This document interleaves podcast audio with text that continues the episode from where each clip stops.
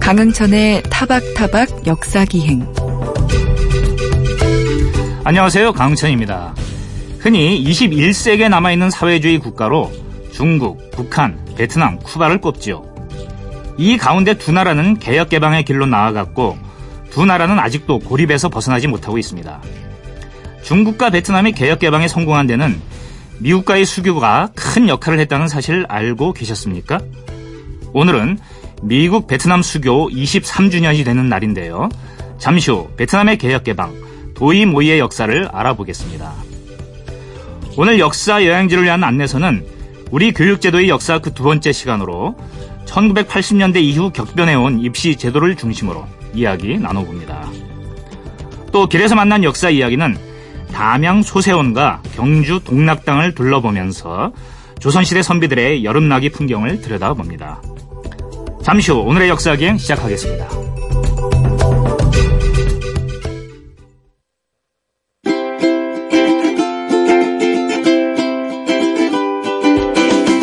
$18조 6천억 원, 통계청이 발표한 지난해 초중고 학생들의 사교육비 총액입니다. 학생 1인당 매월 평균 27만 1,000원을 사교육으로 쓰는 셈이라는데요. 이쯤 되면 요람에서 취업까지 사교육이라는 말이 그저 우스갯소리로만 들리지 않는데요. 대한민국은 어쩌다 이렇게 사교육 공화국이 된 걸까요? 우리 교육제도는 앞으로 어떻게 변해야 하는 걸까요? 오늘 역사 여행지를 위한 안내서는 우리 교육제도의 역사 그 두 번째 시간으로 1980년대 이후 교육제도의 변천사를 살펴보고 우리 교육의 바람직한 미래를 전망해 봅니다. 교육평론가 이범 선생님 나와주셨습니다. 안녕하십니까? 예, 안녕하세요. 이범입니다. 네, 네. 지난주에 80년대 이전까지 교육제도 이야기를 들으면서 제가 이제 잘 느낀 게 많았는데 일단 1980년대 얘기를 잠깐 했었단 말입니다. 그 이전에 고교 평준화가 이제 실시되고 그럼에도 불구하고 과외라든가 이런 것들은 굉장히 이제 성행을 해서 심지어는 과외 망국론까지 나오던 참에 전두환 정권에서 1980년대에 전격적으로 사교육 폐지를 선언하고 그걸 한 10년 동안 이어간다. 그런 말씀을 하셨는데 이게 지금도 이제 사실은 논란이 되고 그때가 좋았느냐 나빴느냐 이런 이제 이야기가 나오고 있는데 당시에는 지금처럼 고등학교만 졸업하면 누구나 대학을 갔던 것도 아닌데 물론요. 그럼에도 불구하고 대학 입시를 보는 학생들의 총수는 지금보다 훨씬 많았어요. 예, 예. 그래서 경쟁은 더 셌지만 누구나 간 건 아니고 또 고등학교도 인문계와 실업계가 지금처럼 인문계가 압도적으로 많았던 이런 것도 아니었고 예. 또 이제 저희 세대가 버릇처럼 하는 말이 그래도 그때는 대학만 나오면 누구나 취업은 어렵지 않았다. 근데 지금 학생들은 너무나 힘들고 불쌍하다 이런 말들을 하는데 당시에 네. 그런 상황을 갖다 한번 좀 정리를 해 주시고 넘어가지요. 1980년에 이제 신군부에 의해서 과외 금지 조처, 사교육 금지 조처가 이제 이루어지는 한편에 졸업 정원제라고 흔히 불렸죠. 네. 대학 정원을 이제 급격하게 늘리는 이런 정책을 쓰게 됩니다. 근데 그럼에도 불구하고 이제 대학 진학률은 30%가 안 됐고요. 아, 30%도 안 됐군요. 고등학교 진학률도 50% 정도밖에 안 됐습니다. 네. 그러니까 1980년 기준입니다. 네. 아, 80년쯤이면 그래도 비교적 최근이니까 고등학교 정도는 많이 가지 않았을까 싶은데 네. 실제로는 그렇지는 않았다는 그러네요. 거죠. 그렇죠. 또 우리가 주의해서 봐야 될 거는 당시 고등학교 진학자의 절반은 네. 인문계가 아니라 실업계 고등학교를 갔습니다. 네. 실제로 박정희 대통령 때 이제 당시 이제 중학공업을 이제 육성하는 이런 정책을 펴면서 이와 이제 아울러서 무슨 여러 가지 기계라든지 전자라든지 이런 쪽을 이제 배우게 하는 실업계 네. 고등학교를 집중 육성했거든요. 네네. 그중 일부는 완전히 그 명문 고등학교 취급을 받기도 했습니다. 네. 그래서 이제 실업계 고등학교가 상당히 많았고 이것은 이제 유럽의 제도에 영향을 받은 것입니다. 유럽 네. 제도가 이제 일본 경유에서 우리나라에 영향을 준 게 많은데 네. 이게 이제 인문계 실업계 고등학교를 나누는 거죠. 유럽은 지금도 고등학교에서 네. 직업 교육을 하는 실업계하고 대학 진학을 목표로 하는 인문계하고 이제 나누는데요. 네. 미국은 이런 걸 나누지 않습니다. 미국은 실업계 고등학교가 거의 네. 없어요. 네. 근데 이제 우리나라 이제 고등학교 제도의 그 틀을 갖추고 그것이 이제 80년대까지는 유지가 되다가 90년대 네. 이후에 이제 실업계가 점점 줄죠. 아, 지금은 한 20% 정도로 떨어져 있습니다. 아. 그 국가 사회의 미래를 위해서도 별로 바람직하진 않지 않습니까? 그런 면이 분명히 존재하고요. 네. 그래서 다시 교육부에서 최근에 한 2023년 정도까지 한 30% 이상으로 늘린다. 이런 네. 계획을 세놓고는 있는데 그러니까 우리가 잊지 않아야 될 것이 우리는 자꾸 이제 무의식적으로 메인스트림을 생각하거든요. 네. 그래서 대학 다닌 사람들. 이른바 86세대란 말도 80년대 네. 대학 다닌 사람들에 대해서 붙인 네. 호칭이잖아요. 네. 네. 그리고 또 고등학교도 인문계 나온 사람들 네. 이런 사람들만 생각하는데 네. 당시만 해도 훨씬 다수가 대학을 가지 않았고 네. 또 고등학교 진학자 중에 절반 정도는 실업계를 네. 갔다는 거죠. 예. 그러니까 결국은 모든 사람들이 인문계로 쏠리고 우리는 인문계로 간다는 얘기는 이제 대학을 다 이제 진학을 하려고 한다라는 거니까 그러다 보니까 이제 대학 진학을 위한 경쟁이 세지고 예. 네, 그러다 보니까 지금 사회의 문제에서도 그런 이제 기본적인 문제 위에서 사교육이라는 게 이 다시 한번 지금 뭐 절정에 지금 이제 그 사회적인 문제로 떠오르고 있지 않습니까? 그런 의미에서 80년대의 그 사교육 폐지는 돌아볼 만한 그 의미가 있다라고 생각을 하는데 지금도 사교육 네. 폐지 다시 하면 안 되냐 이런 분들이 있는데. 네. 이게 사교육을 포괄적으로 금지하는 것은 예. 위헌이라는 결정이 나와 있습니다. 헌법재판소에. 아, 그래서 예. 좀 사교육 금지시키려면요. 예. 국민투표에서 헌법에 그거를 집어넣어야 돼요. 아, 헌법에 사교육을 금지할 수 있다. 이런 조항이 하나 들어가야 예. 위헌이 아니게 됩니다. 아, 그러니까 당시에는 예.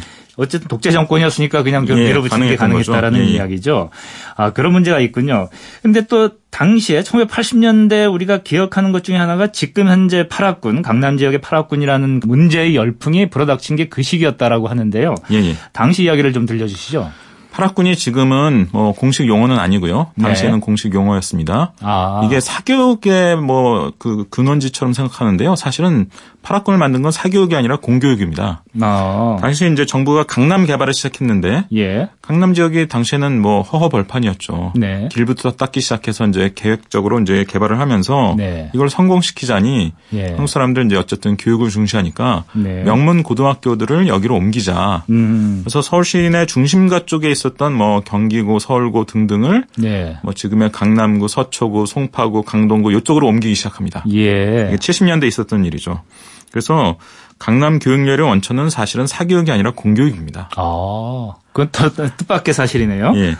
그래서 지금 이제 그 오래된 그 고등학교들이 예. 경기고등학교도 지금 종로구에 있는 제 정독도서관 이게 원래 경기고등학교 그렇죠. 자리거든요. 예. 지금은 이제 강남 한복판 있지 않습니까? 예. 이게 이제 이렇게 된 게 70년대 그리고 80년대 초까지 있었던 일이고요. 네. 그리고 이제 80년대 말이 되면 과외 금지에도 불구하고 이제 네. 이른바 몰래바이트라는 게 성행하기 시작하고 네. 90년이 되면 공식적으로 과외 금지가 풀립니다. 아, 1990년에 풀려요? 네. 네. 공식적으로 이제 일부 학원이 네. 이렇게 허용되기 시작하면서 네. 급속히 이제 사교육이 이제 강남에서 팽창하는데요. 예. 그러면서 이제 90년대 중반 후반 거치면서 사교육 중심지가 이제 대치동이다. 그래서 2000년 무렵이 되면 네. 언론에서 막 대서특필하기 시작합니다. 예. 아유. 대치동 사교육이 대단하다. 네. 이런 뭐 기획 기사가 나오기 그러기 시작해요. 그래서 네. 우리는 이제 그 기억 때문에 자꾸 파락군 교육열은 뭐 네. 사교육이 만든 것처럼 생각하지만 사실은 공교육이 사실 파락군의 원천이었다는 것이고요. 왜 파락군 사람들이 그렇게 교육열이 더 유난히 높았냐? 강남도 압구정동, 청담동 이런 데 사는 분들은요. 원래 부자가 많아요. 아. 대대로 부자. 예. 이런 분들이 많은데 80년대 이제 음마 아파트로 대변되는 그 대치동 일대 이 네. 지역은 당시에는 좀 이렇게 잘 사는 사람들이 오지 않았던 지역이거든요. 아, 그래요? 그래서 한국 경제 성장과 더불어서 이게 자수성가에 가던 중산층, 전문직, 그러니까 자기 세대에 성공한 사람들이 네. 이쪽에 집중적으로 자리를 잡기 시작합니다. 네. 그러니까 원래 잘 살던 사람들은 압구정동 이런 데부터 살아요. 네. 그래서 대치동은 자, 이 부의 규모가 그렇게 크지 않은 사람들입니다. 네. 그러니까 자기 세대에 성공한 사람이니까 아직 부의 규모가 아주 큰 건 아닌 거죠. 그러니까 네. 상속을 통해서는 자기의 어떤 지위를 아이들한테 물려줄 수가 없고 네. 그럼 자기가 성공한 방식을 아이한테 반복하게 시키는 거죠. 그게 바로 공부를 통한 성공인 거죠. 네. 명문대 가고 전문직이거나 또 뭐 기업에서 일한다 할지라도 상당히 전문적인 역량을 가지고 일하는 네. 이런 쪽으로 이제 아이들을 오리엔테이션하면서 네. 강남이 이제 대치동 일대가 사교육의 1번지 이런 식으로 이제 명실상부하게 자리를 잡게 됩니다. 그리고 이제 2000년이 되면 온라인 교육 업체가 네. 대치동 중심의 인기 강사들 중심으로 온라인 교육 업체를 만들어서 아하. 대치동석 사교육이 인터넷을 통해서 이제 전국으로 보급되는 예. 이런 일이 시작이 되죠. 아, 지금 뭐 이렇게 사교육의 역사를 그냥 쭉 파락군을 중심으로 이렇게 쫙 들었는데, 야, 이게 그 짧은 시간 동안에 굉장한 진화가 이루어졌다라는 생각이 들어요. 그렇습니다. 그런데 그 예. 사이에 또 대학 입시제도도 개편이 되지 않습니까? 그렇습니다. 제가 학력고사 세대인데요. 이제 학력고사라는 거는 예전에 있었던 예비고사와 뭐 본고사를 그냥 합쳐가지고 예. 시험 한 번으로 그냥 모든 걸 결정해버리는 그런 이제 시스템이었는데 이게 1990년대 초죠? 가서제 수능으로 개편이 되는데 그 수학능력시험 이건 그 개편은 어떤 의미가 있고 그게 어떤 효과를 가져왔는지 이것도 좀 궁금하네요. 70년대는 이제 예비고사를 보고 나서 이제 대학별로 치르는 본고사를 보는 네. 이런 세대였는데 본고사는 이제 대부분 다 주관식이고 네. 그리고 이제 상당히 어려운 문항들이었죠. 그러니까 이제 그것도 과외 망국론 뭐 이런 비판을 받게 되고 네. 그래서 전두환 신군부에서 이제 사교육을 금지시키는 차제에 아예 대입제도도 개편을 합니다. 그게 이제 학력고사고요. 예. 지금 수능 세대도 학력고사는 비교적 이해하기 쉽습니다. 아, 수능과 같은 네. 오지선다 문항이기 때문에. 아, 그랬었나요? 예, 예. 기억이 잘 안 나네. 그러니까 학력고사나 수능이나 네. 뭐 일부 단답식이 포함되어 있긴 하지만 네. 대부분 오지선다 문항이니까 비슷해 보입니다. 예. 큰 차이는 없는 건데 네. 어느 정도 차이가 있긴 있는 게 학력고사는 예를 들어 국어 지문이 네. 주로 교과서에서 나옵니다. 아. 근데 수능은 국어 지문이 대부분 교과서 밖에서 나와요. 아, 그렇습니까? 난생 처음 보는 지문이나 자료를 학력고사에 비해서 훨씬 많이 보여줍니다. 수능이.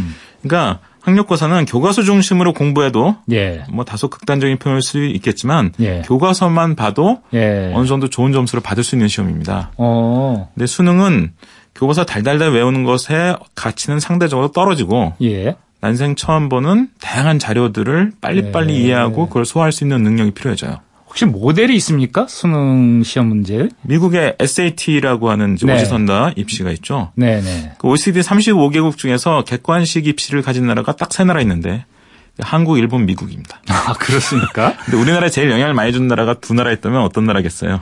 미국하고 일본이죠. 뜻밖이네요. 그 유럽 국가들은 다 논술형입니다. 유럽 국가는 대학 입시에 객관식이라는 게 없어요. 근데 또 우리나라에서 논술형으로 이제 보자는 얘기는 많이 나옵니다만은 또 그러면은 여기에 대해서 무슨 그 불공정하다라든가 이걸 어떻게 믿느냐 이런 얘기들이 또 나올 거 아닙니까? 우리나라 객관식 시험이 시작된 게 미군정 때인데요. 그때 이미 공정성, 뭐 과학성 이런 걸 위해서 객관식으로 봐야 된다 해서 그렇게 보기 시작했고 이제 나중엔 대학 입시도 객관식이 된 건데요.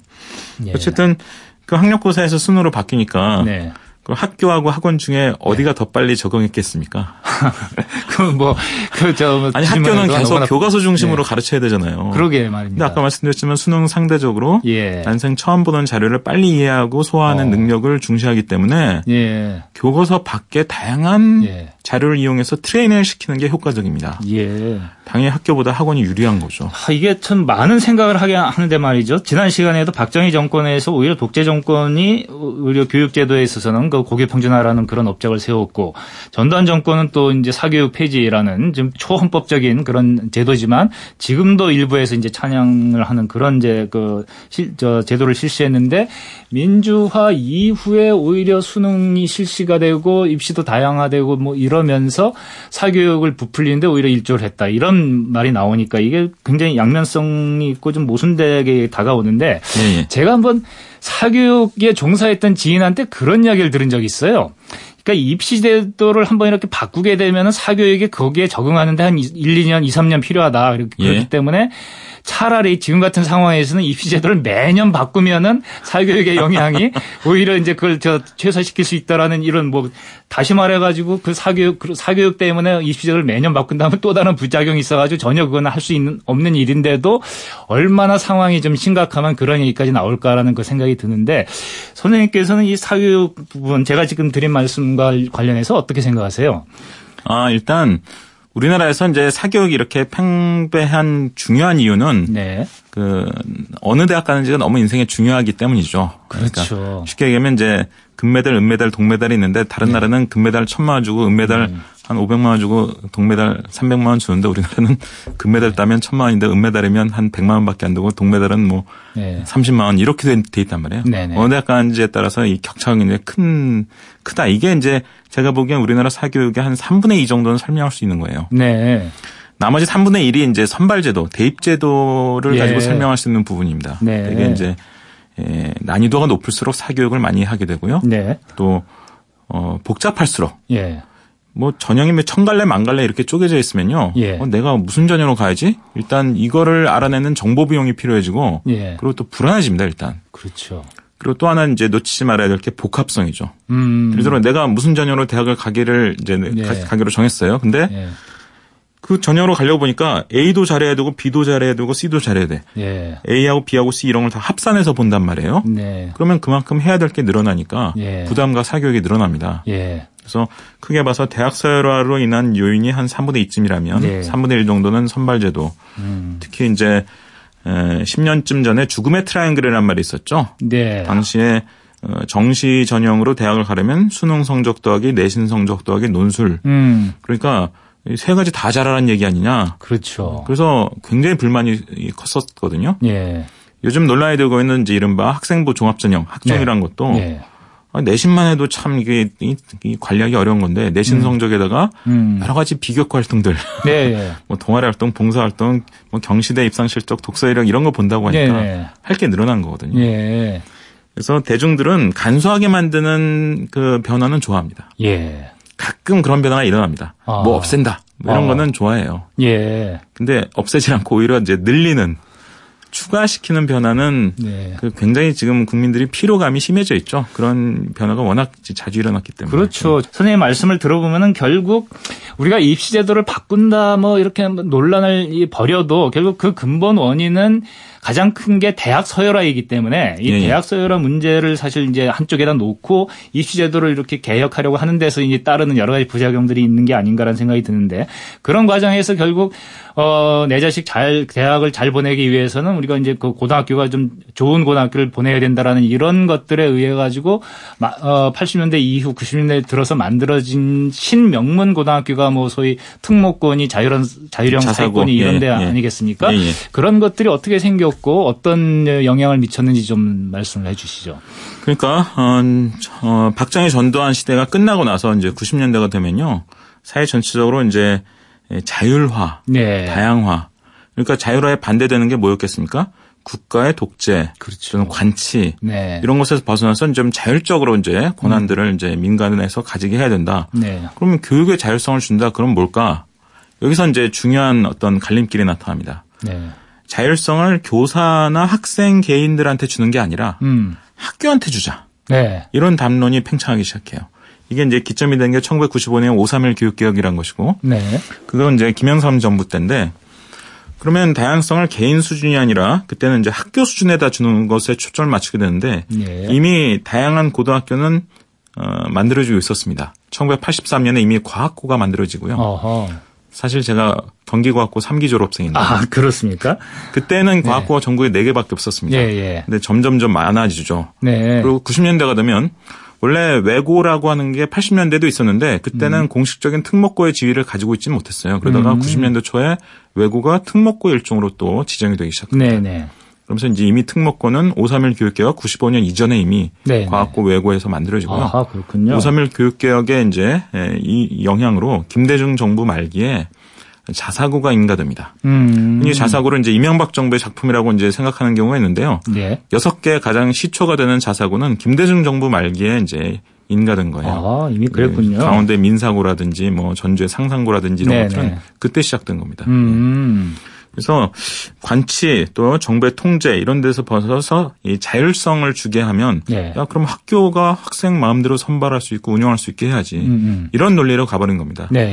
그러니까 제 생각엔 자율성을 준다 할지라도 그것을 어떤 공공적인 원칙으로 사회적 약속을 만들어내도록 해야 되는데 그리고 자율성을 교사 개인에게 학생 개인에게 주는 방향으로 가야 되는데 학교에서 학교 수준으로 준다 이렇게 되니까 그럼 그 학교 만들어서 어떻게 하겠습니까? 당연히 이제 스카이 많이 보내려고 명문대 많이 보내는 이제 그 명문 입시 고등학교가 되려고 이제 노력을 하는 이런 상황이 이제 벌어지게 된 거죠. 예. 결국은 뭐 그 이야기를 하다 보면은 다 대학 서열화 여기에 이제 귀착이 되게 마련인데. 그렇습니다. 예. 그러다 보니까 이제 결국 대학 입시가 뭐 초미의 관심사가 되는 거고. 그리고 요즘에 대학 입시 제도에서 또 이제 가장 그 핵심이 되는 거는 입학 사정관 제도. 저 이게 뭔지 잘 모르겠는데 어떤 내용을 갖고 있습니까? 지금은 이제 이름이 학종, 즉 학생부 종합전형이라고 바뀌어 있는데요. 원래 도입 당시에는 이제 이름이 입학 사정관제였습니다. 이게 이제 미국 제도인데요. 사실 미국을 제외한 대부분의 선진국은 입시 제도가 매우 단순합니다. 내신 성적이 있고 그리고 이제 입시가 있고 물론 유럽은 다 논술형 시험이긴 합니다만 입시가 그래서 내신 성적과 입시 성적이 있고 이 두 개 가지고 지지고 볶고 학생을 뽑습니다. 그러니까 어느 나라는 뭐 내신 성적만 보고 어느 나라는 입시 성적 내신은 안 보고 입시만 보는 나라들도 있어요. 아 그렇군요. 또 내신 성적, 입시 성적 두 개를 더하기도 하고 어쨌든 좀 단순하죠. 근데 미국이 특이하게 이른바 비교과, 교과외 활동, 다양한 활동들을 봅니다. 이게 이제 왜 이런 특이한 일이 미국에서 이제 나타나게 됐냐면 미국은 원래 이제 프로테스탄트 그러니까 개신교도들이 만든 나라잖아요. 네. 청교도들이 원래 건너와서 만든 나라 아닙니까? 근데 19세기 후반 이후에 이제 유대인 이민자들이 늘어나면서 유대인들이 굉장히 공부 잘하잖아요. 네.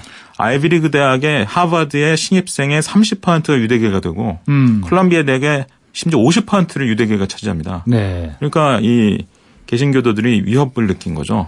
그래서 성적으로만 뽑으면 유대인을 당할 재간이 없으니까 성적 이외의 여러 가지 요인들을 종합적으로 본다. 그래서 입학사정관제를 이제 실시합니다. 아, 유대인의 문제가 있었던 거군요. 1930년대 시작돼요. 그래서 네. 미국에도 굉장히 논란이 많았습니다. 예. 그 연방 대법원까지 가는 소송이 많이 벌어져요. 근데 대부분 대학 자율에 손을 들어줍니다. 미국 대법원이. 네. 그래서 이 제도가 지금까지 유지되고 있고 물론 이제 부정적 측면만 있는 것은 아니고 뭐 이를테면 60년대 거치면서 미국에서 뭐 저소득층이나 무슨 여성 유색인종들한테 좀 이렇게 혜택을 주는 많이 뽑아주는 기본적으로는 우리가 생각하는 공정함 이런 것과는 조금 거리가 있는 제도입니다 사실은. 그러게 말해요. 저도 이제 입학사정관제도 지금은 학종이라고 이제 하셨는데 그거 이렇게 들여다보면 골치가 아파서 뭐냐 진짜 지끈지끈 아픈데 이런 얘기를 들은 적이 있어요. 미국에다 대학을 보낸 그 지인이 이제 자기 자식을 대학에 보낼 때 뭐 이제 거기 학교에 내는 에세이를 누가 이제 그 옆에 있는 그러니까 아는 형이 이제 도와줬다. 자기소개서죠. 네, 자기소개서라든가 그거를 도와줬다고 하는데 그런 사실을 이제 밝혔는데 오히려 아, 이 학생은 옆에서 공부를 도와줄 사람이 있다라는 것도 이 학생의 수학 조건이다. 라면서 거기에다가 오히려 가점을 줘가지고 이렇게 저 들여보냈다. 뭐 이런 얘기를 들었어요. 미국의 입학사정관제가 지금은 아시아계를 좀 통제하는 그런 수단으로 쓰입니다. 아, 그래요? 아시아계 그러니까 중국계, 인도계, 한국계 학생들이 공부 잘하잖아요. 네. 근데 아이비리그 대학은 아시아계를 정확하게 20% 내로 통제합니다. 아. 성적순으로 뽑으면 아시아계가 훨씬 많아야 되는데 역시 이제 옛날에 유대인 차별했던 것과 비슷한 방식으로 그렇게 하고 있는 거죠. 그러니까 아주 미국의 독특한 제도입니다. 입학사정관제가. 다양성이라는 건 좋아요. 그런데 이제 지금 말씀하신 대로 미국적인 다양성이 있는 거고 이제 한국은 그보다는 훨씬 더 이렇게 균일하고 단일화되어 있는 사회 아닙니까? 거기에 맞춰서 대학 입시제도를 생각을 해야 될 것 같은데 사실은 뭐 오늘 이야기하면서 이 결론은 다 난 것 같은데 결국 모든 입시제도를 둘러싼 논란은 그 배후에 있는 대학 서열화 이 문제를 해결하지 않으면은 뭐 이게 무망하다라는 생각이 드는데 선생님께서는 이런 근본적인 이유는 저는 이제 대학 서열화라고 이렇게 만약에 든다면 이 문제를 우리가 어떻게 풀어야 되고 또 그거 외에 다른 문제는 없는지 한번 말씀을 해 주시겠어요? 우리나라 대학 서열이 대만과 더불어서 세계에서 제일 심한 수준이에요. 네. 일본이 옛날에 제국대라는 대학을 9개 운영했거든요. 네. 이제 다 국립대인데 그 제국대 중에 2개가 일본 밖에 있었습니다. 그게 경성제국대학하고 지금 대만의 이제 국립대만대학이에요. 경성제국대학은 지금 서울대학이죠. 아하. 그래서 이 국립대만대하고 국립서울대 이 두 대학은 각각 그 대만과 한국의 원톱이죠. 아, 그 명실상부한 1등 대학이죠. 일본이 심어놓은 최고 명문 대학이네요. 일본은 그 이제 9개 중에 2개를 뺀 7개 제국대가 지금 남아있잖아요. 네. 그중에 하나가 동경대인데 이를테면 수상을 제일 많이 배출한 대학은 동경대지만 노벨상 수상자를 제일 많이 배출한 대학은 동경대가 아닙니다. 아, 그래요? 경도대예요. 교토대 말하는 거죠? 교토대. 그러니까 일본의 그 제국대였던 7개 대학은 동경대 못지않은 위상을 사실 가지고 있습니다. 그렇군요. 그래서 한국, 대만이 대입 경쟁이 일본보다 조금 더 심한데 그게 이제 이런 대학 서열화가 워낙 일극화되어 있고 심하기 때문이에요. 예. 그래서 이걸 어떻게 좀 타개할 수 없나 이제 다양한 아이디어들이 있고 뭐 좀 진보 교육 운동하는 분들은 이제 한 2000년대부터 국립대 통합 네트워크 이런 거 만들어서 공동 입학, 공동 학위 뭐 이런 제도를 만들자 이런 말씀도 하시는데 이런 제도가 생각보다 쉽지 않은 것이 우리나라 대학 다니는 학생의 75%가 사립대를 다니고 있습니다. 네. 특히 서울 수도권 지역은요. 대학 들어가는 정도의 학생, 그러니까 고3 졸업한 학생 중에서 국공립대를 들어갈 수 있는 경우가 3%밖에 안 돼요. 서울 수도권. 서울 수도권 대부분 사립입니다. 네.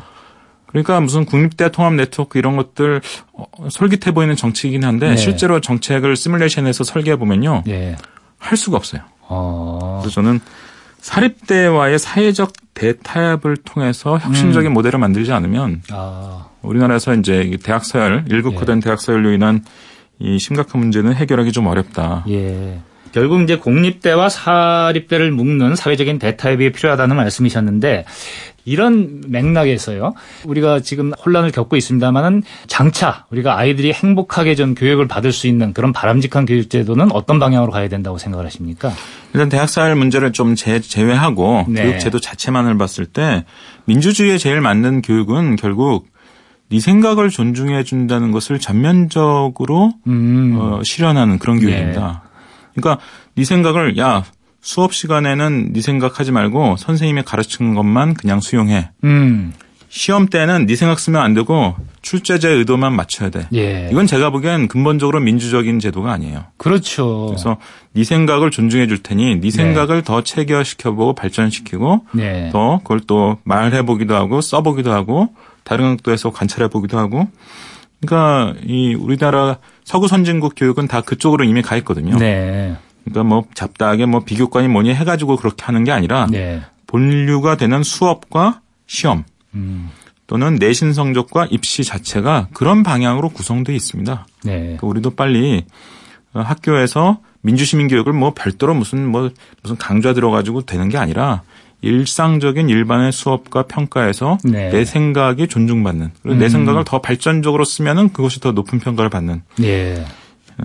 자꾸 이제 서구 선진국 얘기를 하게 되긴 합니다만 그런 방향의 교육을 우리가 좀 하루빨리 정착시킬 필요가 있다 이렇게 생각됩니다. 예, 그러니까 선생님만 따라가는 것이 아니라 학생들 자신의 자율성 그리고 그들의 이제 그 창조적인 생각을 존중해주는 교육 이것이 사실 정답이라는 거는 누구나 동의하실 겁니다. 그런데 그것을 가로막는 가장 큰 요인 중에 하나가 대학 서열화라는 것. 우리 이범 선생님을 비롯한 많은 전문가분들께서 머리를 맞대고 꼭 해결해 주셨으면 좋겠습니다. 지금까지 MBC 시선 집중을 진행하고 계시는 교육평론가 이범 선생님과 함께했습니다. 지금까지 좋은 말씀 감사합니다. 예, 고맙습니다.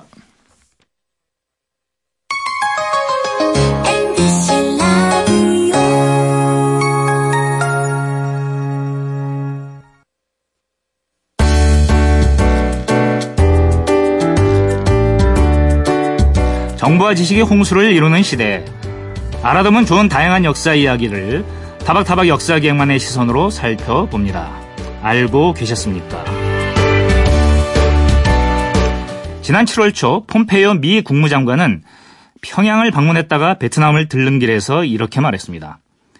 도널드 트럼프 대통령은 김정은 북한 국무위원장이 기회를 잡는다면 미국과의 정상적 외교 관계와 번영으로 가는 베트남의 길을 따라갈 수 있을 것으로 봅니다. 베트남과 북한은 한때 총을 들고 미국과 싸웠다는 공통점을 가지고 있습니다. 그러나 지금은 서로 다른 길을 걷고 있지요. 베트남은 일찍이 미국과 수교하고 돈독한 관계를 맺어온 반면 북한은 미국과 핵 위협을 주고받는 험악한 관계를 이어오다가 최근에야 관계 개선을 위해 조심스러운 발걸음을 내딛고 있습니다. 베트남이 세계에서 가장 젊은 나라라는 이야기 들어보셨을 겁니다. 프랑스, 미국 등과 오랜 전쟁을 치르면서 너무나도 많은 사람들이 희생됐기 때문이지요. 살아있다면 노년층을 형성했을 연령대의 인구가 사라져버린 겁니다. 그랬던 베트남이 어떻게 미국과 화해를 하고 개방의 길을 걷게 되었을까요? 가장 큰 원인은 역시 경제였습니다. 1970년대 들어 사회주의 국가들은 경제적으로 곤란을 겪기 시작했습니다. 그때 중국은 개혁 개방을 선언하고 시장 경제를 도입하는 방식으로 경제를 손보기 시작했는데요. 베트남도 1979년 가을 신경제 정책이라는 경제 수술을 단행했습니다. 예컨대 협동농장이 농민에게 일정한 토지를 빌려주면 농민은 열심히 농사를 짓는 겁니다. 그런 다음 목표량을 달성하고 남는 생산물은 개인이 마음대로 처분할 수 있게 했지요. 국영기업의 자율권도 확대했습니다. 초과이윤의 상당 부분을 기업이 처분할 수 있게 한 겁니다. 그러나 이렇게 부분적으로 시장 요소를 도입한 데 따른 부작용일까요? 1985년의 물가 상승률은 152%. 이것만으로도 숨이 턱턱 막히는데 이듬해에는 무려 587%까지 뛰었죠. 그러자 베트남 공산당은 전격적으로 도이모이 정책이라는 걸 선언합니다. 도이모이는 쇄신이라는 뜻인데요. 사회주의 계획경제를 수정해 시장경제에 기초한 경제체제로 이행한 겁니다. 민간경제 부문을 중시하고 중공업에 치중했던 생산을 소비재 쪽으로 돌렸죠. 도이모이가 없었다면 베트남은 1980년대 말 동구권 몰락의 충격을 견뎌내기 어려웠을지도 모릅니다. 1991년 베트남 공산당은 베트남 사회를 사회주의로 가는 과도기의 초기 단계로 규정하고 도이모이를 더 밀어붙였습니다. 그러나 세계에서 가장 큰 자본가 시장을 가진 미국이 문을 열어주지 않는 한 베트남의 경제 개혁은 한계가 있을 수밖에 없었죠. 우여곡절 끝에 베트남이 미국과 수교를 한 것은 도이모이를 선언하고도 10년 가까이 지난 1995년 8월 5일의 일이었습니다. 지금 미국과 베트남의 관계를 보면 도대체 무엇 때문에 그렇게 지독하게 싸워야 했는지 잘 모르겠습니다. 북한과 미국도 그렇게 되었으면 좋겠습니다. 더불어 남북한 사이에서도 이런 말이 나오기를 기원해 마지 않습니다. 우리 이럴 거면서 도대체 왜 그렇게 싸웠던 거지? 라고 말입니다.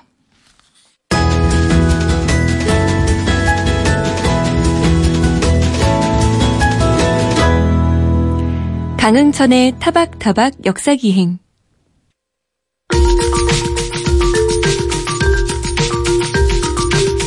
세계 곳곳 수많은 도시들이 품고 있는 저마다의 역사 이야기를 들어봅니다. 길에서 만난 역사 이야기, 역사 저술가 박광일 선생님과 함께합니다. 안녕하십니까? 안녕하세요. 네, 지난주에는 우리가 태백에 가지고 아주 이제 보석 같은 관광지들을 살펴봤는데 더위는 여전히 기승을 부리고 있습니다. 네. 오늘은 어디로 가볼까요? 가끔 이제 한참 더울 때 생각이 나는 것 중에 하나가 네. 우리는 그래도 에어컨도 있고 네. 그다음에 냉장고도 있는데 그렇죠. 도대체 옛 조상들은 이 더운 날 어떻게 버텼을까? 그러게 말이에요. 상상이 안 되거든요. 그렇죠. 그래서 네. 이제 그런 생각을 하다 보니까 그래도 예전 분들이 여기에 있었으면 좀 시원하셨겠다라는 곳. 들을 몇 군데 좀 찾아봤습니다. 그렇군요. 그래서 이제 집 근처 또는 어떤 네. 자신이 관계된 어떤 장소에다가 이제 별장 같은 곳을 꾸며놓는데 그걸 이제 별서 네. 또는 원림이라고 얘기를 하거든요. 원림이요? 네네. 네. 그래서 오늘은 그 별서하고 원림 중에서 가장 유명한 네. 두 곳을 한번 찾아보려고 합니다. 어딥니까? 한 곳은 담양에 있는 소쇄원이고요. 네. 다른 하나는 경주에 있는 동락당입니다. 굉장히 유명한 곳들 아닙니까? 굉장히 유명하죠. 그래서 사실은 예. 소개시켜드리는 게 조금 민망할 정도이긴 한데 예. 그럼에도 이 장소가 가지고 있는 의미 네. 또 그 장소가 가지고 있는 어떤 특별함을 생각해 본다면은 네. 혹시 이제 잠깐 잊고 계셨던 분들이 계시다면은 네. 여름에 찾아보시면 어떨까 하는 뜻에서 소개를 드리려고 합니다. 예, 맞습니다. 그러니까 소쇄원과 동락당은 저도 가본 적도 있고 뭐 이제 역사책을 보다 보면은 이제 그 등장하는 곳이기 때문에 예전부터 이렇게 익숙하다고 생각했지만 선생님께 그 얘기를 듣는 순간 아, 그런 곳이 있었지라고 다시 떠올리게 되는 곳이거든요. 자, 그런데 이 소쇄원과 동락당 다 흥미로운 어떤 인물을 떠올리게 해요. 그 인물에 대한 소개부터 시작을 할까요? 네, 먼저 이제 소쇄원을 말씀을 드리면은요. 네네. 그 역사 속에서는 그렇게 유명한 인물은 아닌데 양산보라고 하는 양산보요. 예. 네, 그런데 이제 양산보라는 인물이 소쇄원을 만들게 된 결정적인 배경은 네. 스승이 벼슬이 네. 떨어지고 이제 귀양을 가게 된 것에 큰 충격을 받게 되는데요. 네. 그 스승이 바로 누구냐면 조광조입니다. 아, 조광조라면은 뭐 그 중종 때 그 비운에 간 그 젊은 개혁자였었는데 아, 그분과 관계 있는 분이었군요. 네, 그래서 그 조광조를 모시고 실제로 중종 앞에서 양산보가 네. 탁월한 능력을 발휘해서 그러니까 어떻게 보면 이제 입관을 할 즈음인데 너무 나이가 어리니까 네. 좀 기다려라 네. 하는 그 사이에 그런 변란이 나버린 거죠. 아, 그러니까 그렇군요. 이제 어떻게 보면 세상에 대한 뭐랄까요 신념, 네. 어떤 그 믿음 이런 것들을 잃어버린 상황이니까 네. 난 이제 고향으로 가서 선생님의 뜻에 따라서 네. 공부나 해야겠다라고 네. 만들기 시작한 게 바로 소쇄원입니다. 아, 소쇄원의 이 소쇄는 좀 어려운 글자인데 무슨 뜻입니까? 맑고 깨끗하다는 뜻이에요. 아, 맑고 깨끗한. 네, 그런 물론 경전에 나오는 식구이기도 하지. 만 실제로는 이제 그 소세라는 말 자체가 맑고 깨끗하다는 뜻을 찾았고요. 네. 그러면서 이제 자신이 머물 공간, 공부할 네. 공간을 네. 만들기 시작했는데 그걸 수십 년 동안 이제 하나하나 만들었던 거고요. 그렇군요. 나중에 이제 자손들한테 그런 얘기를 합니다. 내가 만든 거에 대해서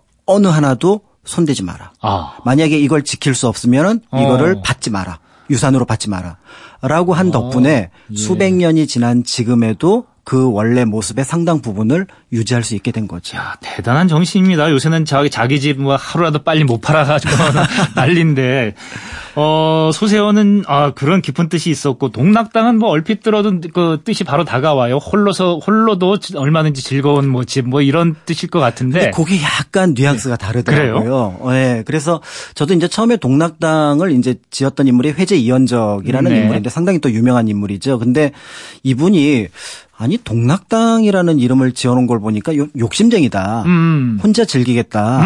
이런 거 아니냐라고 해서 이제 했는데 그 내력을 찾아보니까 전혀 반대의 뜻이더라고요. 아, 무슨 뜻이에요? 왜냐면은 이제 을사사화하고 이제 뭐 양재역 백서 사건에도 걸렸지만 사실은 이제 그 당시 간신이었던 김알로하고 대립했던 인물이 바로 이언적입니다. 아, 그렇군요. 그러니까 양산보는 그 이전에 있었던 기묘사화, 그러니까 조광조와 연루된 그 사화 연루된 분이었다면은 이 이언적이라는 분은 또 을사사화랑 연결이 되는. 아, 그 사화와 다 이제 관련된 선비들이라고 볼 수가 있는 거죠. 그러면서 낙향해서 이런 곳에 있었던 거군요. 그래서 이제 고향 근처인 이제 여기 와서 머무는데 이 정치범이잖아요. 네. 그러니까 주변 사람들이 놀아주질 않는 거예요. 아. 왜냐하면 지금 저 사람이랑 연루되다가 만약에 윤원영이라든지 개말로 같은 권신들의 눈에 벗어나게 되면은 위험해질 수 있잖아요. 네네. 그러니까 나 혼자라도 놀겠다.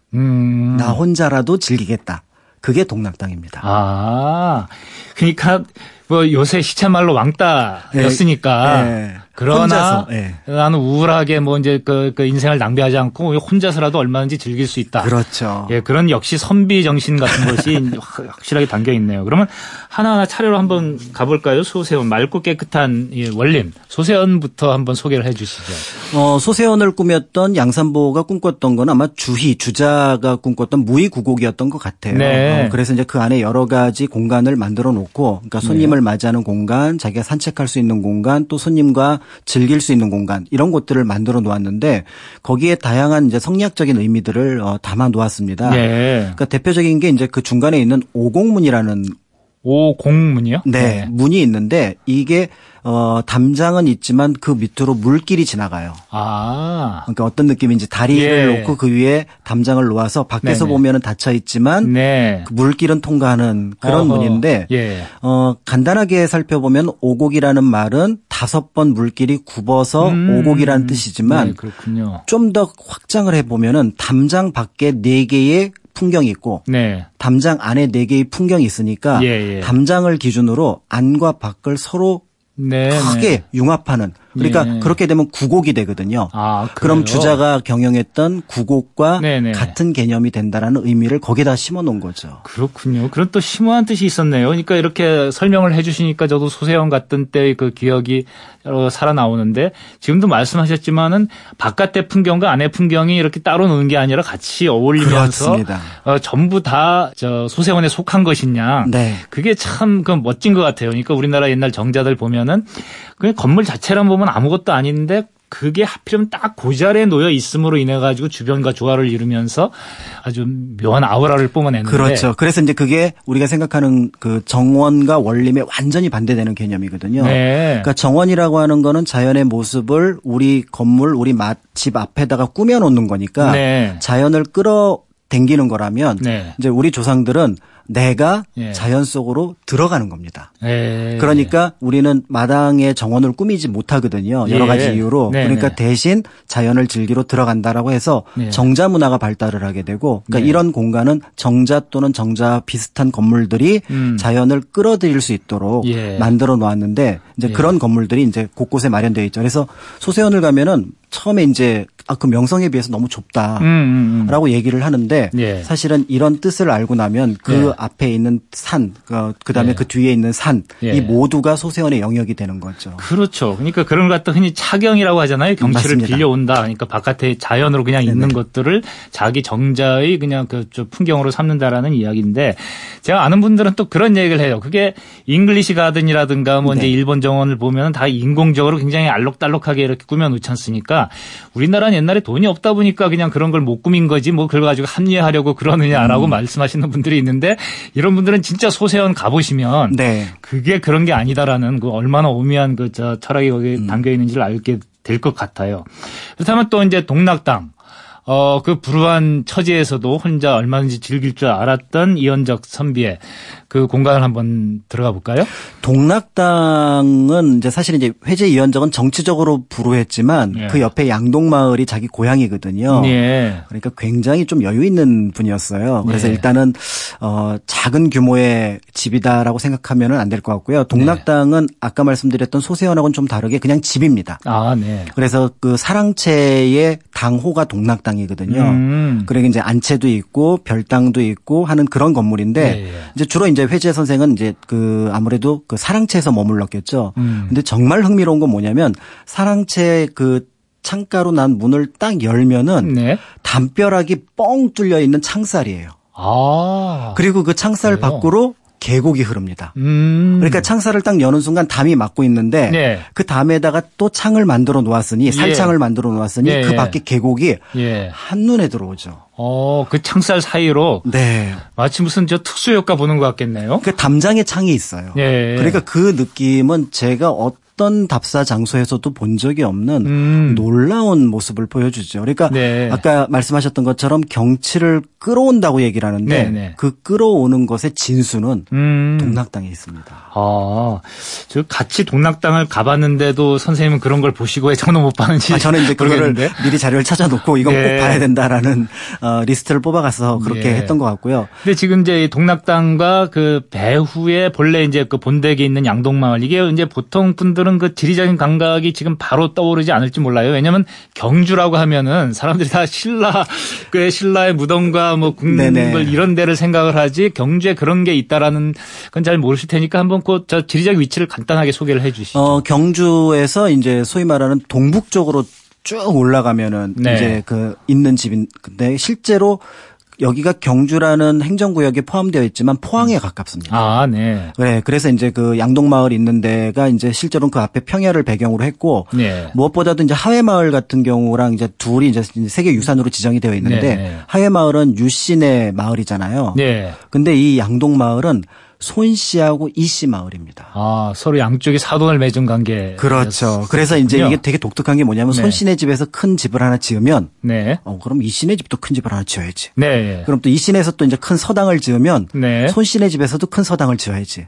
이런데 실제로 거기에 이제 그 말물자 한자에 네. 물자 모양으로 모양이 만들어져 있어서 네. 이 공간을 구획할 수가 있어요. 아하. 그래서 이제 그런 느낌 속에서 이제 손씨하고 이씨가 서로 경쟁하며 또는 네. 오며 이렇게 네. 컸던 마을이어서 어떻게 보면은 조선 전기에 예. 우리가 보면은 그 시집가고 장가가는 모습 중에서 사실은 그때는 장가를 갔었잖아요. 예. 처갓집에 가서 거기서 자라다가 또 때에 따라 그냥 머물기도 하고 네네. 그런 모습들을 볼 수 있는 곳이 바로 양동마을입니다. 그러니까 그게 원래의 기원이 이제 이 씨와 손 씨가 사돈인 데서부터 비롯됐다고 그렇죠. 한다면은 어쨌든 이 씨가 손 씨네 이제 처가살이를 하러 들어갔다가 결국 이제 눌러 살게 된 거 아니겠습니까? 그렇습니다. 그런 점에서 보면은 하회마을하고는 또 다르게 우리나라 전통 마을의 새로운 모습을 보여주는 그렇죠. 것 같아요. 그렇죠. 하회마을이 조선 후기의 모습을 전형적으로 보여준다면 네. 양동마을은 조선 전기의 모습도 일부분 보여줌으로써 네. 조선 전체 마을의 이미지를 만들어내는데 큰 도움을 주는 그런 장소가 되는 거죠. 그 동락당은 뭐 이제 이언적 선생님이 계시던 곳이고 지금 뭐 거기 들어가서 살거나 그럴 수는 없지만 양동마을은 거기 저 일반 관광객들도 뭐 예약만 하면 들어가서 네, 그 거기서 임박을 할 수 있는 곳도 예. 있고요. 그 다음에 예. 이제 거기에 있는 뭐 서백당이라든지 향단 같은 유명한 집들도 예. 여러분들이 직접 보실 수가 있고 네. 하니까 이제 그런 면에서 이제 조금 더울 겁니다. 예. 더울 텐데, 그러니까 양동마을을 먼저 가셨다가 예. 이제 시원한 계곡이 있는 동락당하고 동락당 예. 바로 밑에는 회재 이언적 선생을 모신 옥산서원이 있습니다. 아, 옥산서원이라는 곳이 이제 이언적 선생을 모시는 서원이니까 예. 그거를 하나의 어떤 그 범위로 잡아서 네. 여행을 하시면 짧게는 반나절, 길게는 하루 답사. 일거리가 됩니다. 그럼 거기서 이제 포항으로 넘어가셔도 되고 네. 경주로 다시 돌아오셔도 예, 일정이 예. 꽤 괜찮은 그런 장소가 될 것 같습니다. 그러니까 진짜 우리나라는 이렇게 숨어있는 곳이 많다니까요. 그렇다면은 동락당 여기서 이언적 선생의 하루 생활 그게 어떻게 됐을까요? 그러니까 선생이 뭐 자고 먹는 곳은 양동마을에 있었을 테고 네. 왔다 갔다 하셨던 겁니까? 아니요. 이제 여기는 아예 살림집을 지어놓은 거예요. 아, 그래요? 네. 그래서 이제 양동마을에는 물론 본가가 있긴 하고 네네. 그래서 이제 동생들의 집들도 마련해 놓기도 했었고 네. 했는데 또 이제 임금님이 그 목재를 주어서 지은 집도 있어요. 향당 같은 네. 그런 집도 있는데 이제 본인이 이제 잠시 머물기 위해서 지어놓은 네. 집인데 아까 이제 동락당의 사랑채도 유명하지만 빠뜨리지 말아야 될 곳이 바로 계정입니다. 계정이요? 예, 그러니까 계곡에 있는 정자라는 뜻의 네네. 그 별당 같은 건물인데 네네.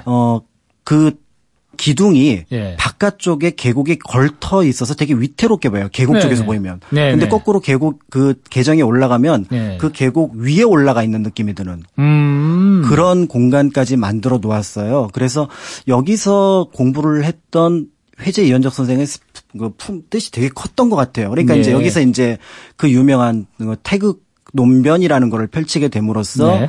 그러니까 그 성리학에서 중요하게는 되게 어려운 말이지만 이와 네. 기가 있는데 이를 중심으로 하는 네, 네.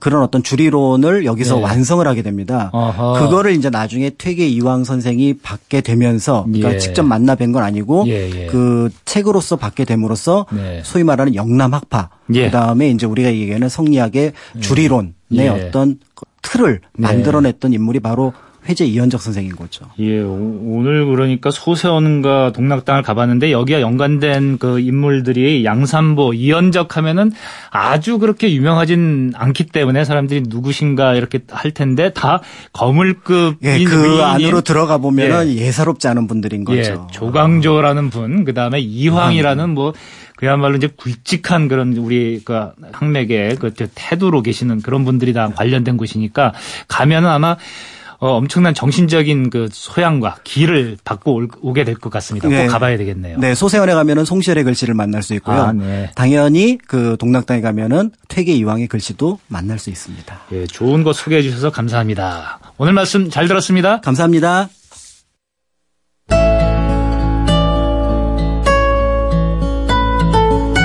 (목소리) 2018년 8월 5일 타박타박 역사여행 마무리할 시간입니다.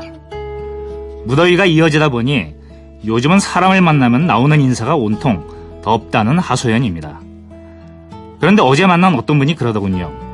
이 더위도 얼마 안 남았다고. 금방 또 아우 추워 아우 추워 하는 날이 온다고 말이죠. 기분 탓인지 그 얘기를 듣는 그 순간만큼은 이마에 맺힌 땀이 좀 식는 것 같았습니다. 그래서 드리는 말씀인데요. 여러분, 이 더위도 얼마 안 남았습니다. 금방 또 아우 추워 아우 추워 하는 날 오겠죠. 지금까지 타박타박 역사여행 강흥천이었습니다. 저는 다음 주 일요일 아침 7시 5분에 다시 찾아뵙겠습니다.